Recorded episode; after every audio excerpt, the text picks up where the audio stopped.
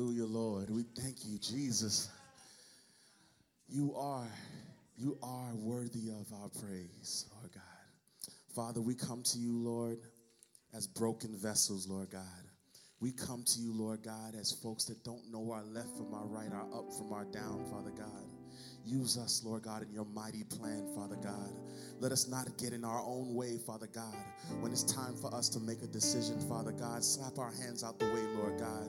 Lord, even though it's not ours, Lord God, you've given us the, the gift of choice, Lord God, but we want to give it right back to you, Father God. We choose you and you alone, Father God. For you own my life, Lord God. You own my will, Father.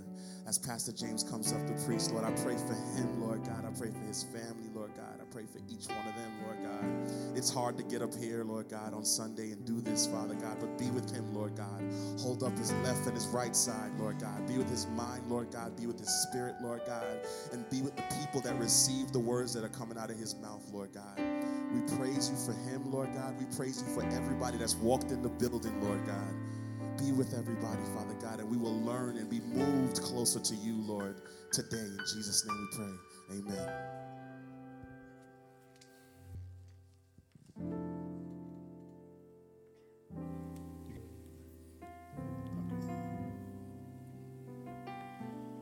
Uh, let's pray.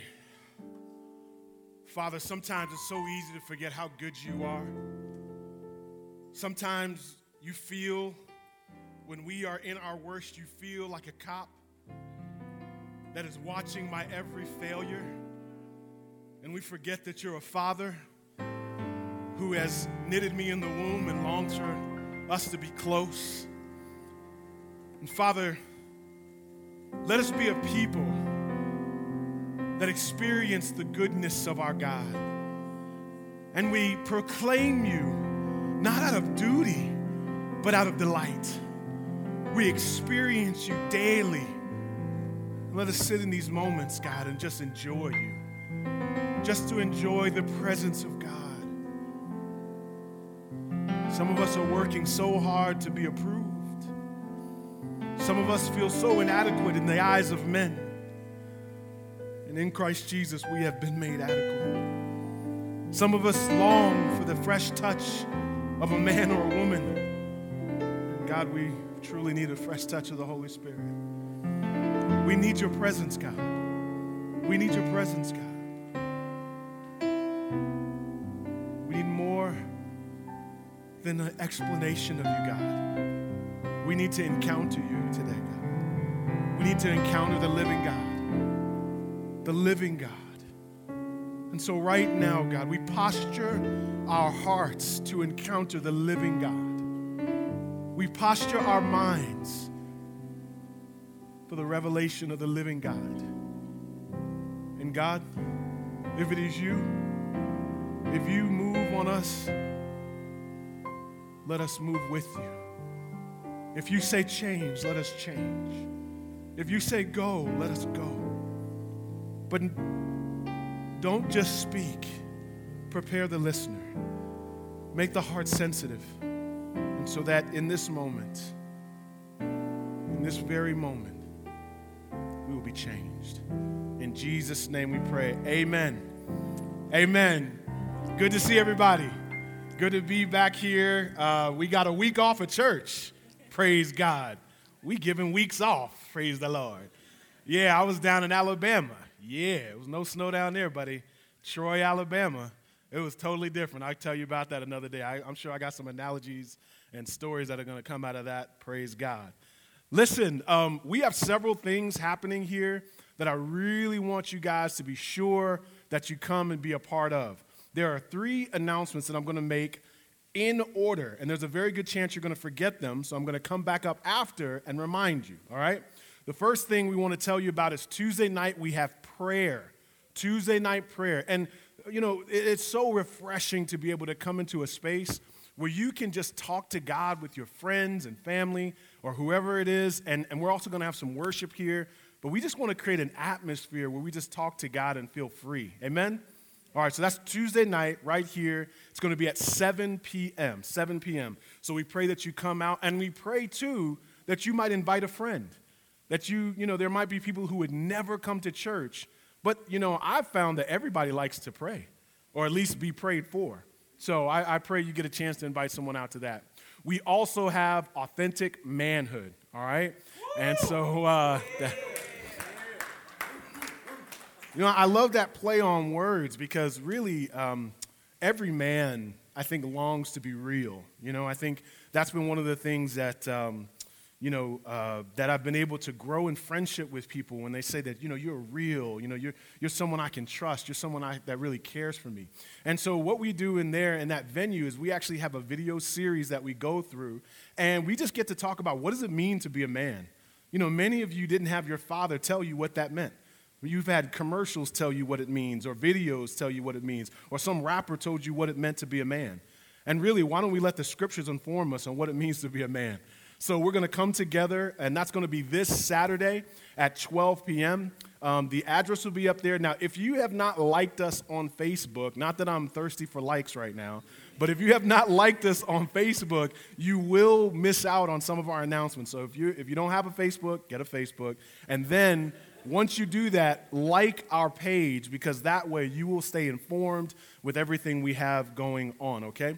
Uh, lastly, Super Bowl. So the Super Bowl is next week, and um, so what we want to do is we're actually going to do a Super Bowl party here right after church. We're going to show it up on the screens right here, and so we normally end service around 5:30, 6, 6, 15 if the spirit is moving, you know what I'm saying? And so we will show the game. I don't think the game starts till what, like eight or whatever? Seven, six, three, five, four. It starts, it's going to start, but I mean, the, the game, what time does the game start? Game. So the game's going to be on.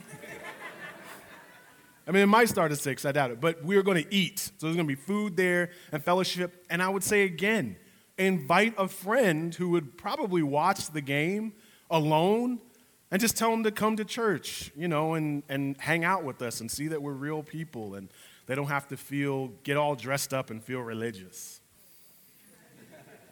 You know, it's so important that we always create an atmosphere where people feel invited.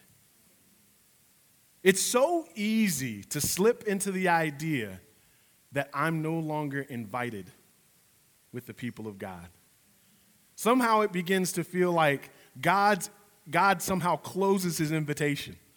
That he doesn't have an open invitation for sinners. And I'm not just talking about people out there, I'm talking about us too.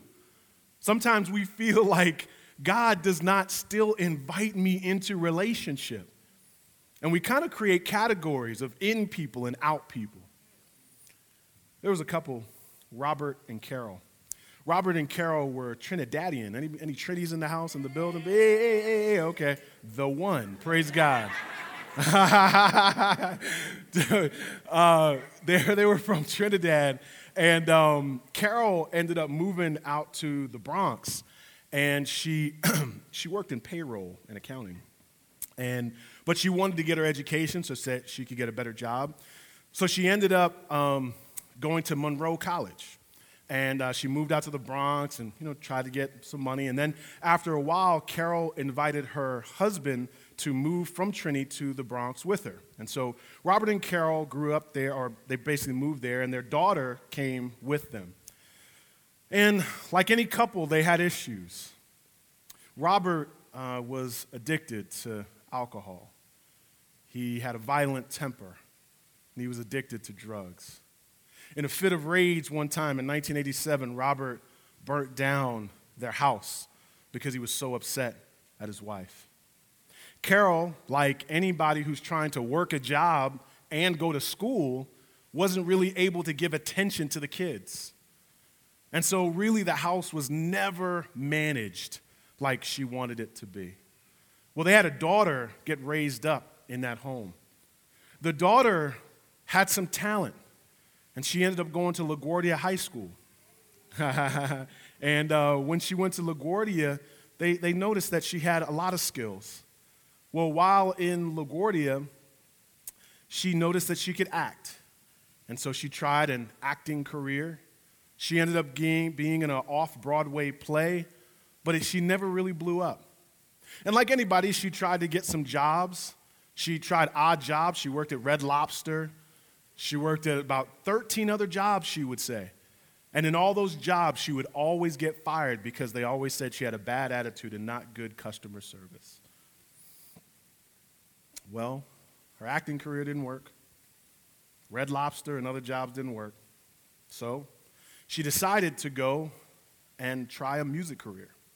So in 2007, she uploaded a bunch of songs to MySpace. and, and a producer actually in Brooklyn heard her songs. And he was so impressed by her. But there was only one problem her name. See, the word Onyekachi, the word means who is greater than God. It comes from West Africa, so there might be people who you see who have that first name or last name. It's androgynous, so it can be, a, it can be for a guy or a girl.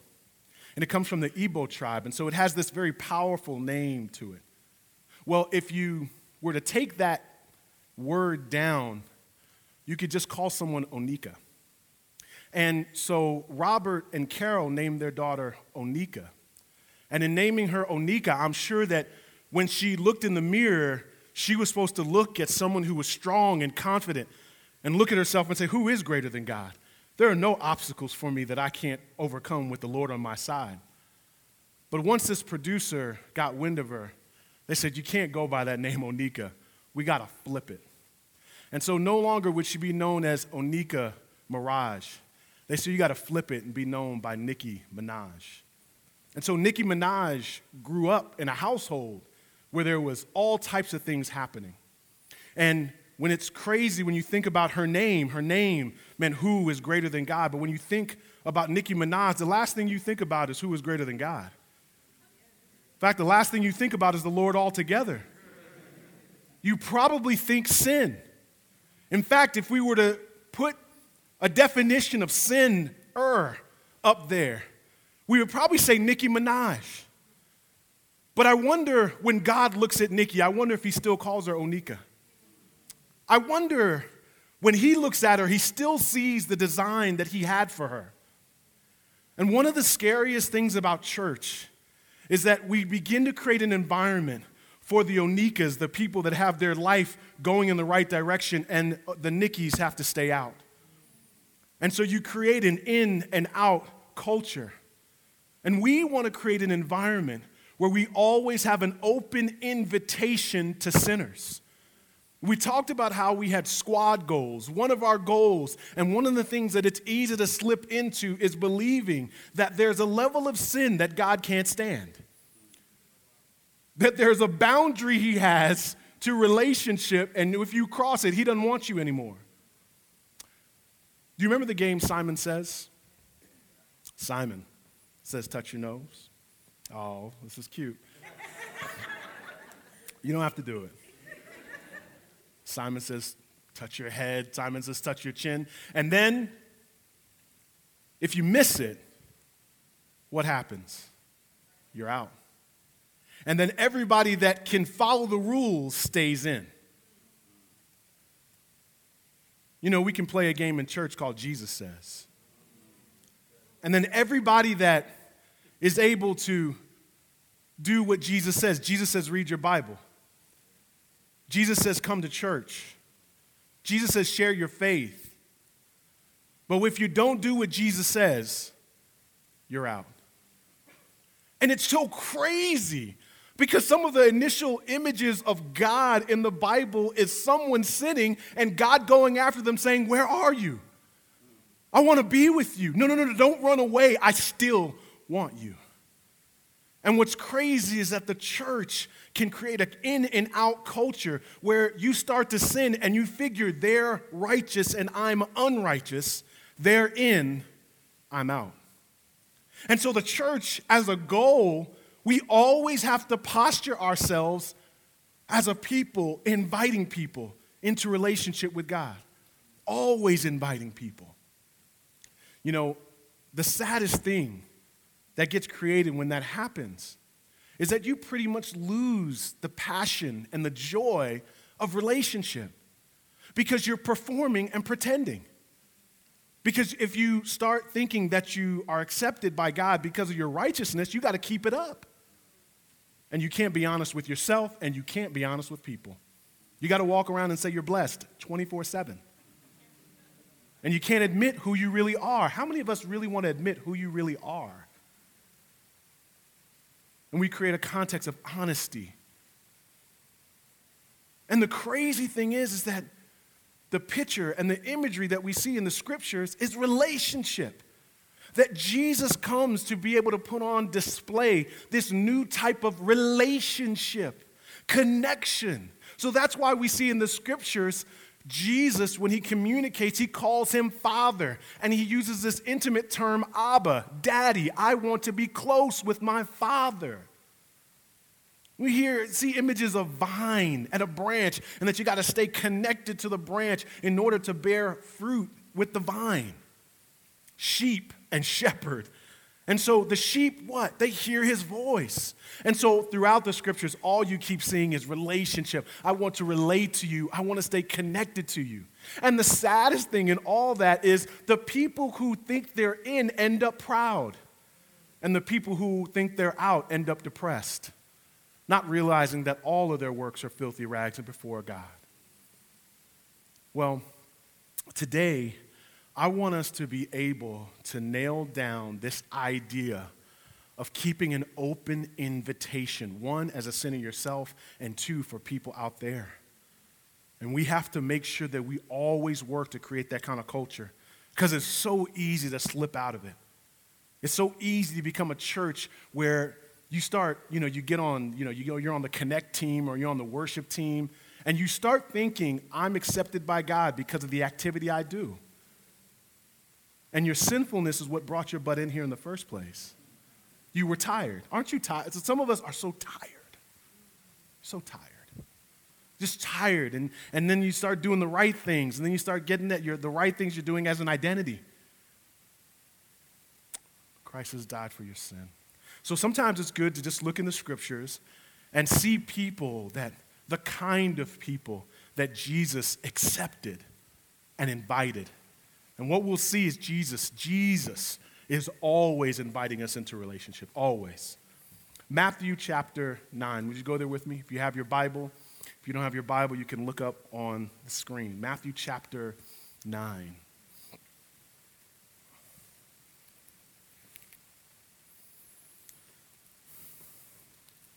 It reads this way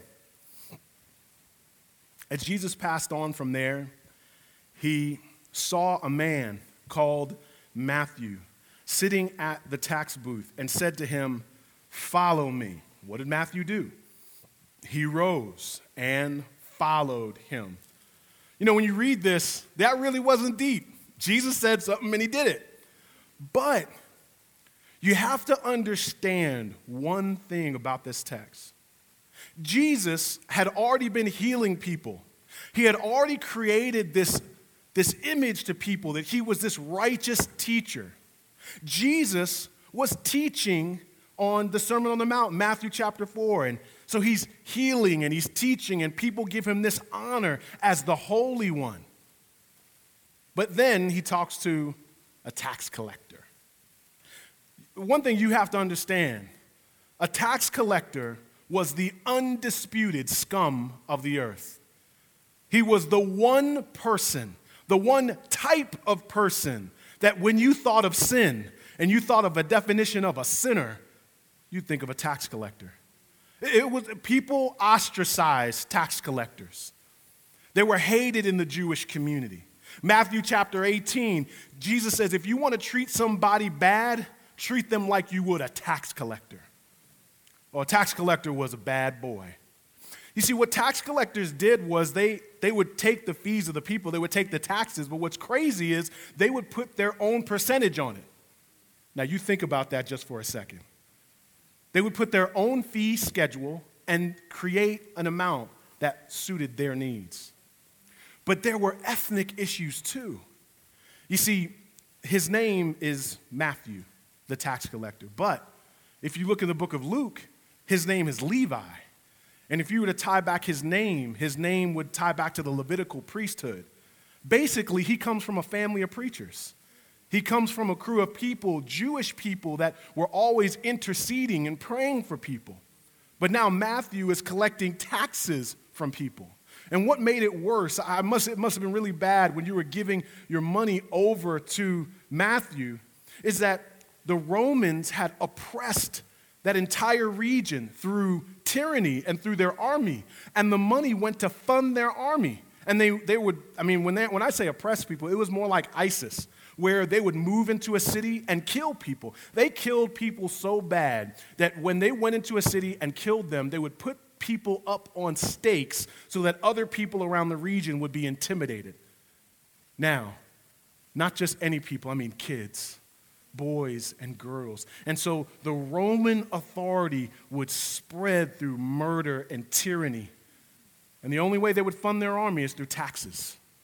And so here, this tax collector is sitting there in his booth collecting taxes. Everyone hates him. Everyone talks about him. They walk up to the tax booth, let me do this again today, and they look at him and they think about him and they say to him, Look at you, Matthew. Look at you. You know, I know your real name. I know, I know where you come from. Your real name is Levi. I know your people. I know what you, you should be collecting the prayers of the people, but you're really collecting taxes from the people. He was hated. People despised him. Most likely, the disciples that were with Jesus knew Matthew. so, peep the scene. Jesus is passing by. He sees Matthew. The disciples probably stop and they think, oh, snap. Jesus is about to talk to Matthew. He's going to tell him off. He's about to tell him off. Watch this. Watch this. Watch this. What is he going to say? What is he going to say? What does Jesus say to Matthew? What is he going to say?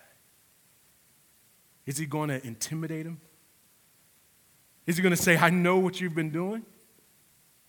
What Jesus says to him is, Follow me. Now, the crazy thing about that, crazy thing about that moment is that the disciples knew precisely what they meant because he had used that rhetoric before. And when he says, Follow me, he is putting him, the one that's out, he's putting him on equal ground with them. And he got up and he followed. And I'm sure the disciples were like, Oh, snap. A, he didn't tell him off. B, he's next to us. I'm sure the disciples were a little embarrassed as they started walking. I'm sure the disciples had been talking about him for years. Matthew was the person in your office that everybody talks about. Matthew is the person that you have those ethnic tensions with. Matthew is the person that gets at your very core of hatred. Matthew is the person you, when you think about them, you think about what they did to you. Matthew is that person. And Jesus walked up to them and said, I still want you to follow. My invitation is still open. And so the disciples are like, whoa. I was cool with the teaching, I was cool with the miracles. What is this? Is the story over? That's it. He follows it gets crazier because Matthew now not just follows him, but he follows Matthew because he goes to his house. Look here. Look here in Matthew 9 and 10. And as Jesus reclined at the table in the house, behold, many tax collectors and sinners came and were, were reclining with Jesus and his disciples. And when the Pharisees saw this, they said to his disciples, Why does your teacher eat with tax collectors and sinners?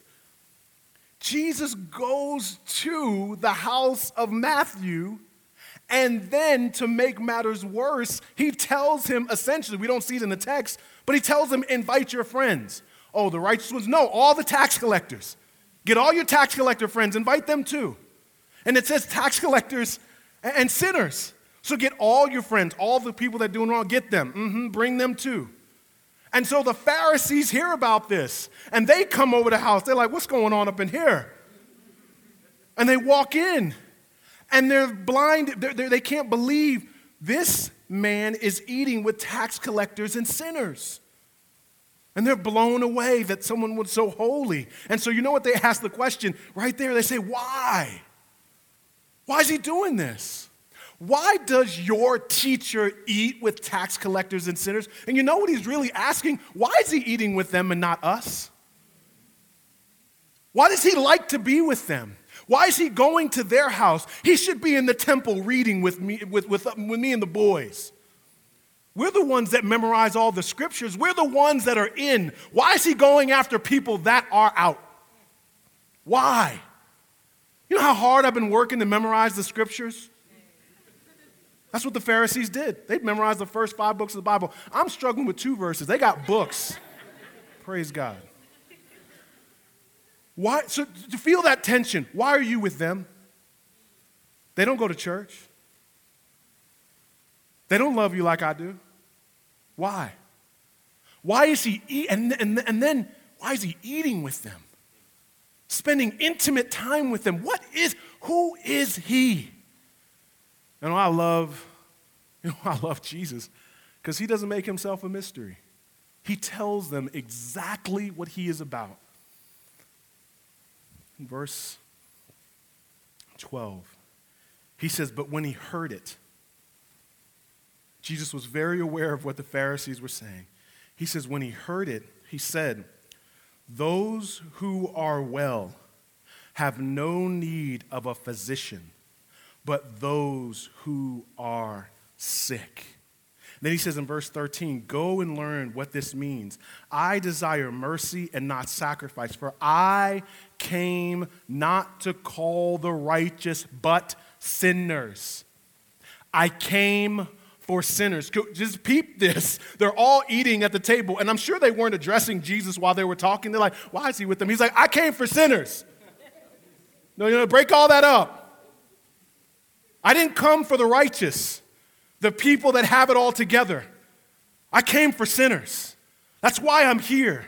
And that's what I do. And then he even gave him an analogy. He says, Listen, people who aren't sick don't need a doctor. um, telling you guys this before. Um, I've gotten vertigo before. Anybody know what vertigo is? It's a trip. It's a trip. So, vertigo is when you lose your balance. And I became imbalanced. I was not able to keep my, my eyes tracking. I couldn't focus. And so I ended up um, one night, I caught a case of vertigo while I was sitting down.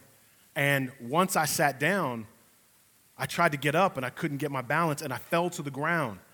And I was so out of whack that I began to I began to crawl and I crawled to the bedroom of my wife and I told my wife, I said, "Baby, I can't see and I can't walk." And so she pulled me up on the bed and I laid there for a while. And she was like, Babe, you, are you going to be okay? I was like, No, I'm not okay. I can't, I can't see. I can't walk. And she was like, You know what you need? I was like, What do I need? She's like, You need to see a doctor. I was like, No, just give me some Tylenol. Just give me some Tylenol.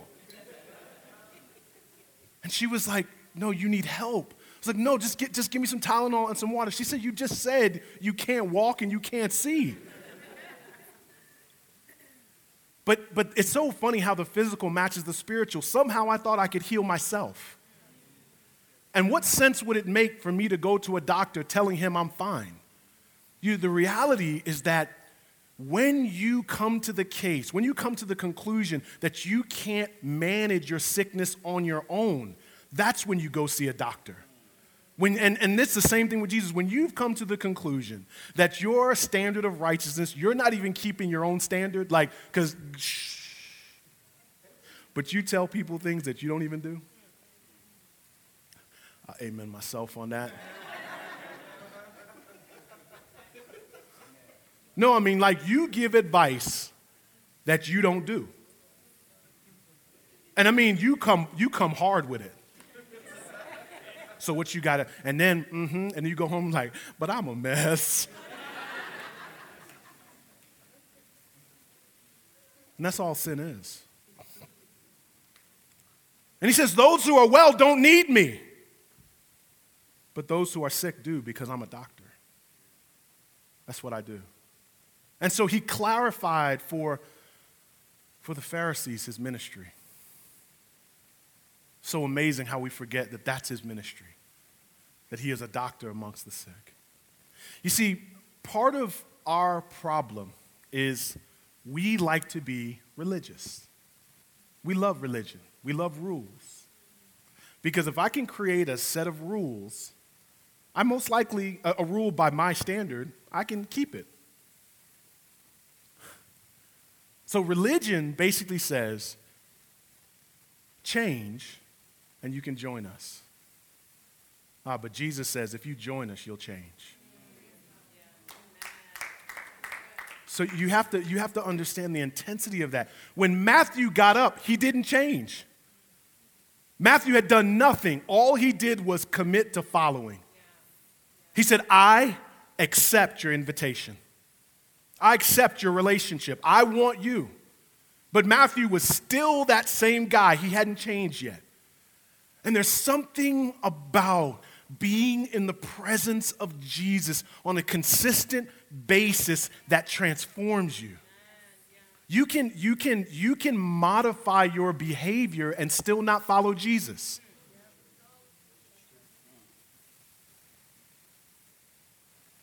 And that's why, that's why many of you, many, when we first started the church, many of us came from churches that were what we call legalistic where the church had created a certain standard where you dress a certain way, you talk a certain way, and you come to church a certain amount, and now you're righteous. And so people kept that standard, and when you got to know them, you're like, ooh, you are proud, mean, and nasty, and I don't like you. And that's why some of us stopped going to church. And you said, you said, I love God, but I hate the church because it had become religious. But that's not just a problem out there, it can become a problem in here. It can become a problem in here. It's so easy for us to slip into it, creating these false standards that God did not create. And so, our goal is to make this invitation to people. And it, and it first starts by you accepting that invitation. By you admitting to yourself, I need God on a daily basis, just like a doctor, just like a, uh, the sick need a doctor. I need Jesus. And when I fail, it's just the indication that I need Him more. When we fail, we tend to think it is the indication that He doesn't want me anymore. But our sin is actually the indication that we need Him more and that we should run to him. That's why the Bible says the right, listen, the, the, that, that, that the Lord is a strong tower and the righteous run to him, not away. And so we must first accept that invitation ourselves. And then, as we accept the invitation, the open invitation of Jesus, we will naturally invite others in because we know how good He is. We know how merciful He is. We know how kind He is. We know how accepting He still is. And the goodness of God, it breaks that legalistic heart. And so there are, um, there are several things that I, I, pray that you see from this text, and, and several things that I pray that we as a church can, can live out. Um, the first is being a sinner, um, and I might have said this already, but go to the next slide. Being a sinner doesn't disqualify you, it's a prerequisite. I, I want to nail this home and just make this so, so clear. Somehow, you know, prayer requests are a funny thing.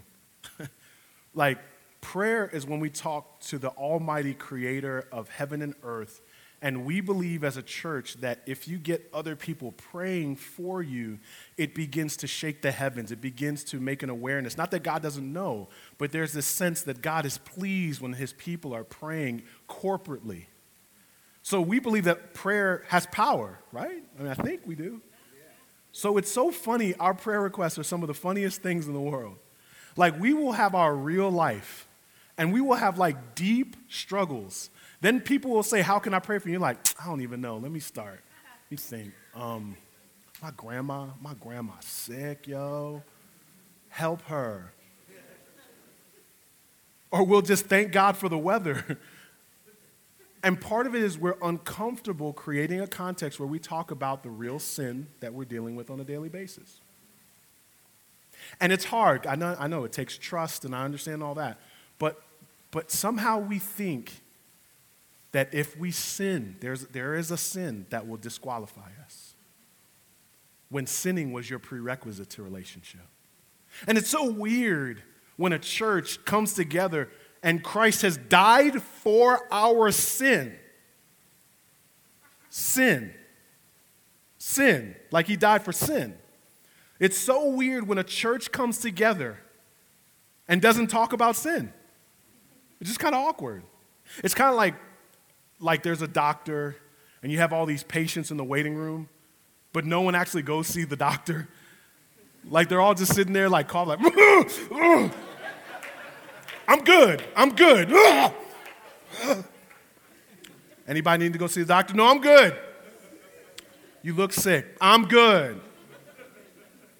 And sometimes we look sick, but we say, I'm good. And it's so easy to slip into this, this thing we do.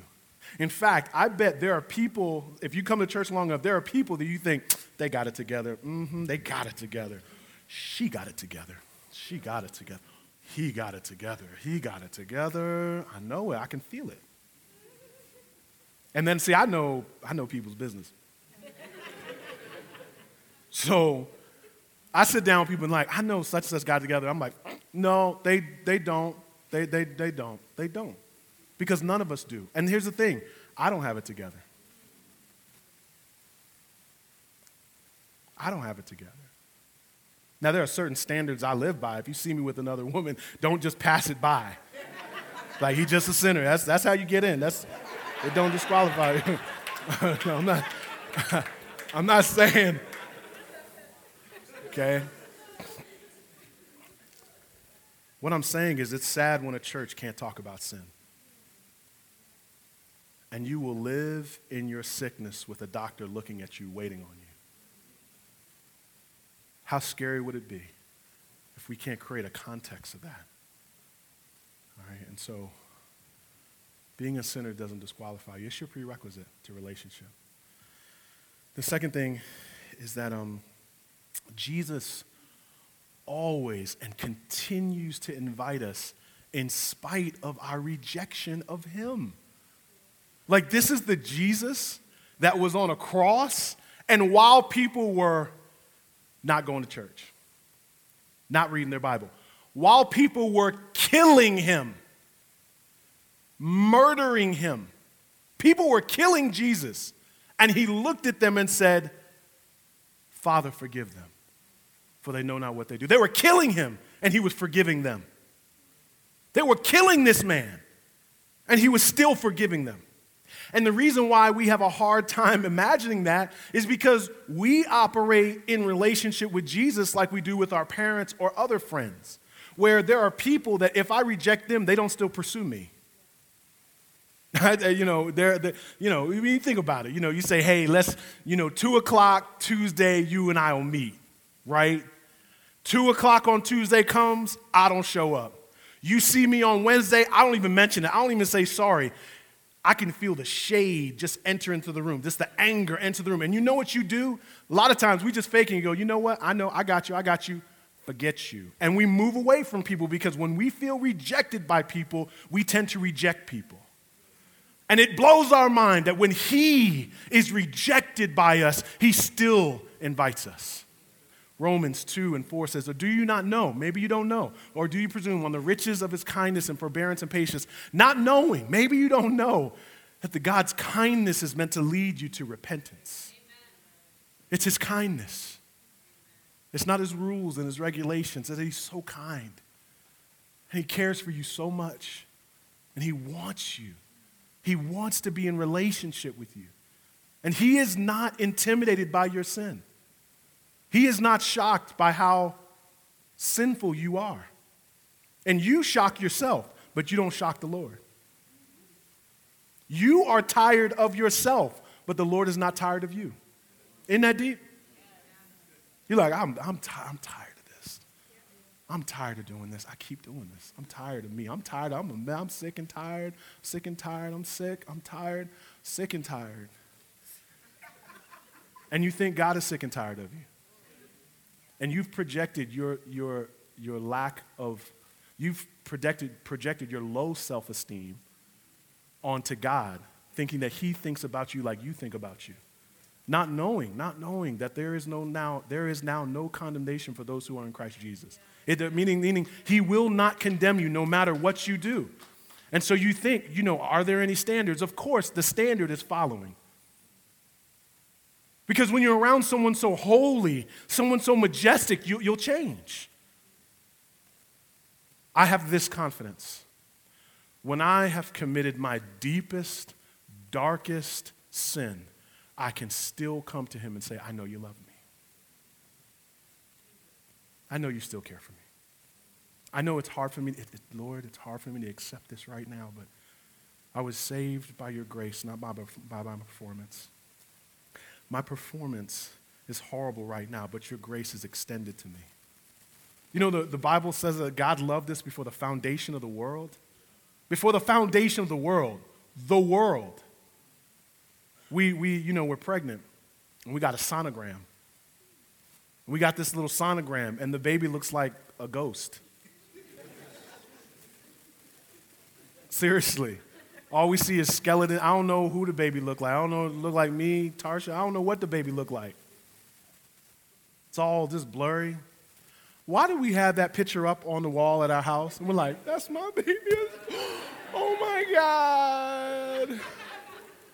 I love you so much. And this child has done nothing right or wrong.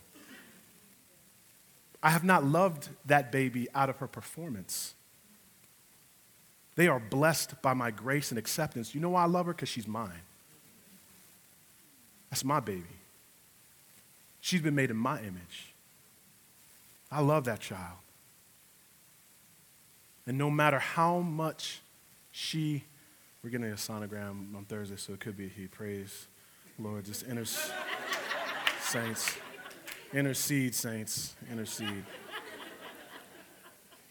I keep saying she just to not have a letdown in my life. I don't know what I was saying.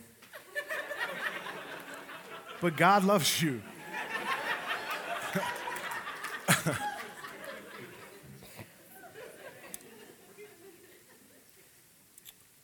Agape love is the kind of love that is 100% when you're at 0%. God is not like, this is a 50 50 thing, y'all. You come to church, got you, I love you. You've been reading your Bible, I love you so much. You tithing? Oh my God. We meant to be together. No, God does not work that way. When you have been running from Him, He still says, I love you. He is, one poet called him the hound of heaven that hunts people down. He loves us like that. His love is like that. His love is like that. And, and, then there, you know, and then there's people in here like, but you better talk about holiness. You better talk about living right. And I, I, I, I bank on his presence. I bank on if you follow Jesus, you will change over time. You cannot encounter the living God and be the same. You just can't.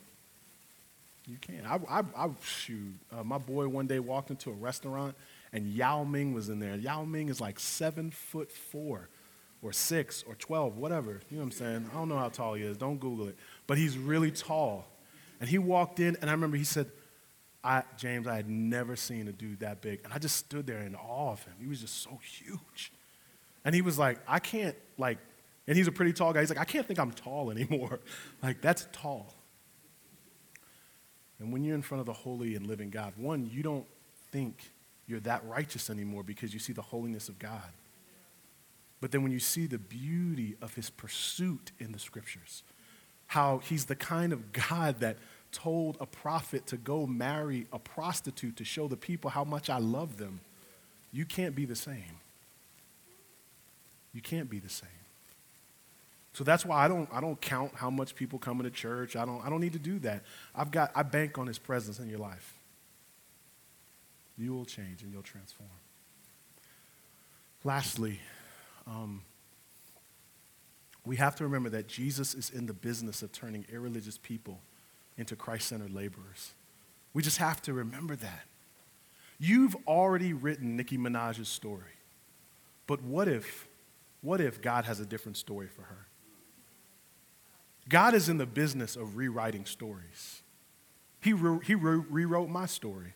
There are people now, like, I accept their friend requests on Facebook, and they're like, You're a pastor. oh, wow. I, yo, wow. Cause, cause, because I was like Matthew, I had a reputation for sin, and he rewrote my story. And I could have never seen myself up here telling people about Jesus. I would have never, reading, I wasn't big into reading. I didn't even think I would read a lot because I used to cheat in school all the time. I did. That's what I was known for. And he rewrote my story. My job is to read the Bible. He rewrote my story. He rewrites stories. And you're surrounded by people he wants to rewrite their story. There is an identity theft happening every day. And He, God, our God, wants to give people back to the identity that He has planned for them. Ephesians 2:10 is still true. We are his workmanship created in Christ Jesus for good works that he has prepared for beforehand so that we might walk in them. That's why we had you some of you were in your city groups and you did your gift tests. The reason why we have you do your gift test not just because we want you to serve in the church, we want you to be very clear on what God has called you to do, what He shaped you to do. And when you start getting into what God's calling and purpose is for your life, how you're destined to be a certain way, you begin to mourn for those. Even when the world is celebrating people, we mourn. Maybe we can get to the place where you can look at a Nicki Minaj and say, you know, God's not done with her yet. I mean, I don't know. I don't know what God may do. But you start seeing people through God's eyes. We've been rating ourselves with these kind of goals throughout this series, Squad Goals. One to 10, how are you inviting people into a relationship with God? Well, you can put yourself one to three if people don't know you're a Christian. If you're, if people, now if you're, if you're not a Christian, then that's not an issue. But if you are a Christian and no one knows, then it's like you're sitting at the table while other people starve. You could put yourself between a five and a seven, I guess, or four and seven if you invite people to church. But man, you are like an eight and above. If you are not just inviting people to church, but you're inviting them into your life. You're inviting them into the victories and the struggles. And you, you know what will blow people's mind? Not when they see you walking in righteousness. A lot of times people are blown away when they see you walking in forgiveness when they see, it's not like when they start seeing you repent of things, when they start hearing you say, I'm sorry, that's when, that's when the depth, the Holy Spirit starts to speak to people and people just get, begin to watch you. I was in a coffee shop the other day and I got a ticket outside. I, I don't know how. I just get ticket. I'm a, the, the, peop, the ticket people are attracted to me. I got this ticket and I walked outside. And you know, we've been in New York City so long, we can't just get scared about money. It's a city, it just can't. And so it was a $45 ticket. My wife was like, What are we gonna do? I said, We're just gonna trust the Lord. And so I was sitting there in the coffee shop, and the guy came up to me. He says, like, like I was a unicorn. He's like, Are you a Christian? I was like, I, I am. He was like, Yo, I saw the way you responded to that ticket. And I was like, Yeah, I just, just gotta trust the Lord. He was like, Man, I want to be able to trust God like that. I remember thinking, I wasn't even doing anything. I was just happy. God has saved you to use you and used you in such a way where you invite people into relationship. It's not enough that the world knows you're a great person. God wants people to know Him through you. God wants people to know Him through you. And who could have known? Matthew. Remember that guy, Matthew, we were talking about? The bad guy? You know what this book is called? Matthew. Who could have ever thought? All those people that talked about Matthew, all those people that were mad that Matthew had raised those taxes, the person that was known as being the most unrighteous in the town. Who could have ever thought that Matthew one day would write a bestseller? That his words, that when we say seek first the kingdom, when we say go and make disciples, Matthew wrote that. That guy.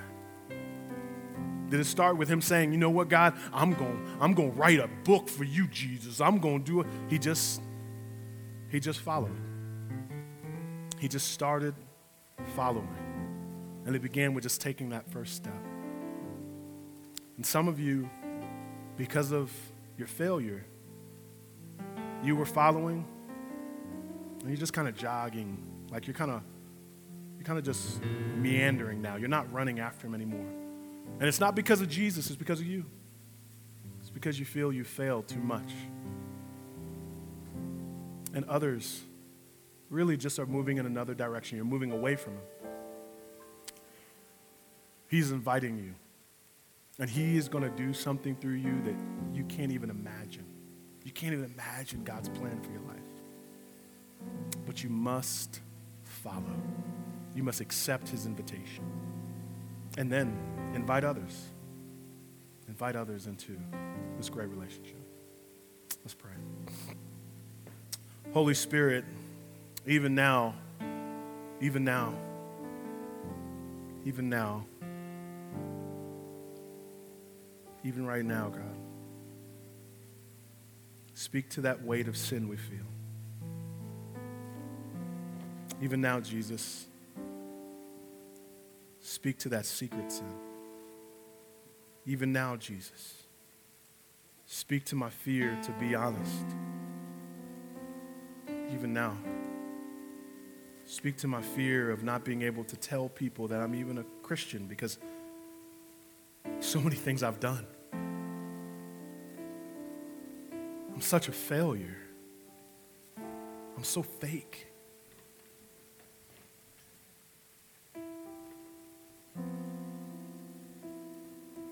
God, let us hear your voice saying, Where are you?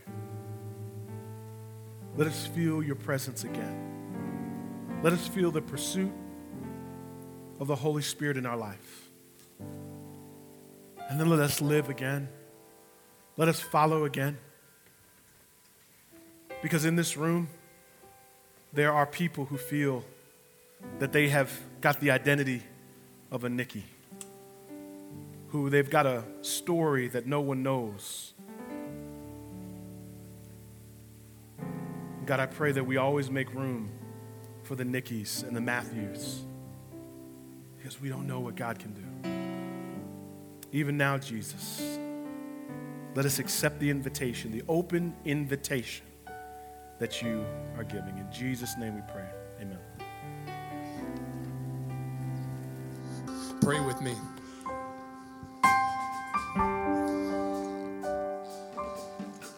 Lord, the statement that religion says that you will change, change, and then you can come to us.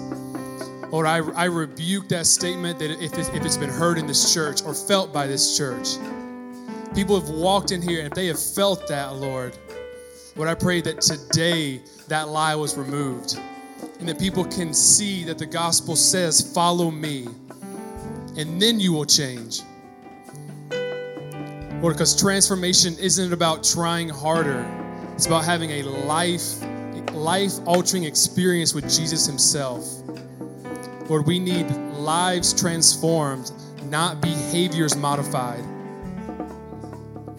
Lord, for those who came and received prayer today that they that their story might be rewritten. Lord, I pray that as they leave this building, Lord, that the power of the Holy Spirit will fall upon them. And that when the the trials and, and, and the waves come on Monday and Tuesday, Lord, that they can stand firm. Stand firm in your truth that you will never leave them nor forsake them. Lord, I pray that today people moved along the faith continuum from a one to a two, or from a four to a five, or to a seven to a eight. Lord, and as our lives are changed, give us the boldness so that others can see that change, so that they might want to experience the same change. Lord, I pray all this in Jesus' name. Amen. You guys can have a seat.